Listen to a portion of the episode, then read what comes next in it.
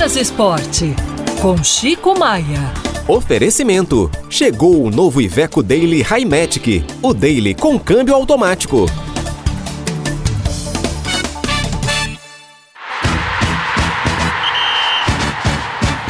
Oi, Chico. Opa, grande Opa. Lucas, prazer falar contigo, Luciana, tudo bem? Nosso tudo querido bem. Murilo, como é que tá aí? Fala, Chico.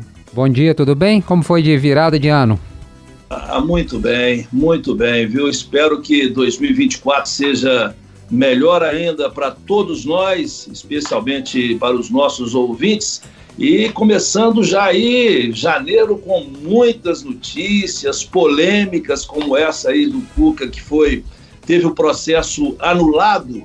E como tudo no Brasil nos últimos anos, tudo é politizado, não é, gente? Então é aquela história.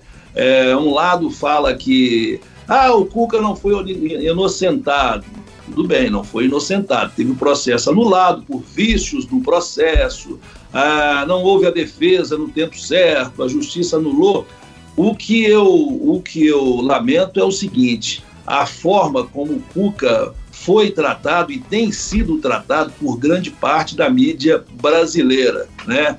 É, se na Suíça houve essa polêmica toda aqui, que puxa vida, mas é vida que segue. Ele, pelo menos agora, ele já tem argumentos para poder se defender quando esse assunto sair de novo na mídia.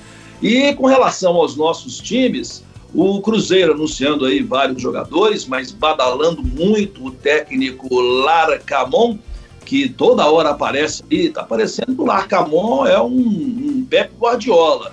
E cuidado, viu, gente? Treinador sem jogadores, jogador sem matéria-prima, treinador sem matéria-prima, não vai muito longe. Então, o camarada chega com essa festa toda, se o time não render e se ele não tiver jogadores à altura, ele não vai conseguir fazer o time brigar pelos títulos que a torcida espera. E até agora o Cruzeiro trouxe para mim um grande jogador que é o Gabriel Veron, um jogador muito jovem que pode dar o, o devido retorno. Os demais, os demais são apostas. Ah, voltou com o Zé Ivaldo, zagueiro, zagueiro da segunda divisão né? É, o Rafa Silva está voltando, também jogador da segunda divisão.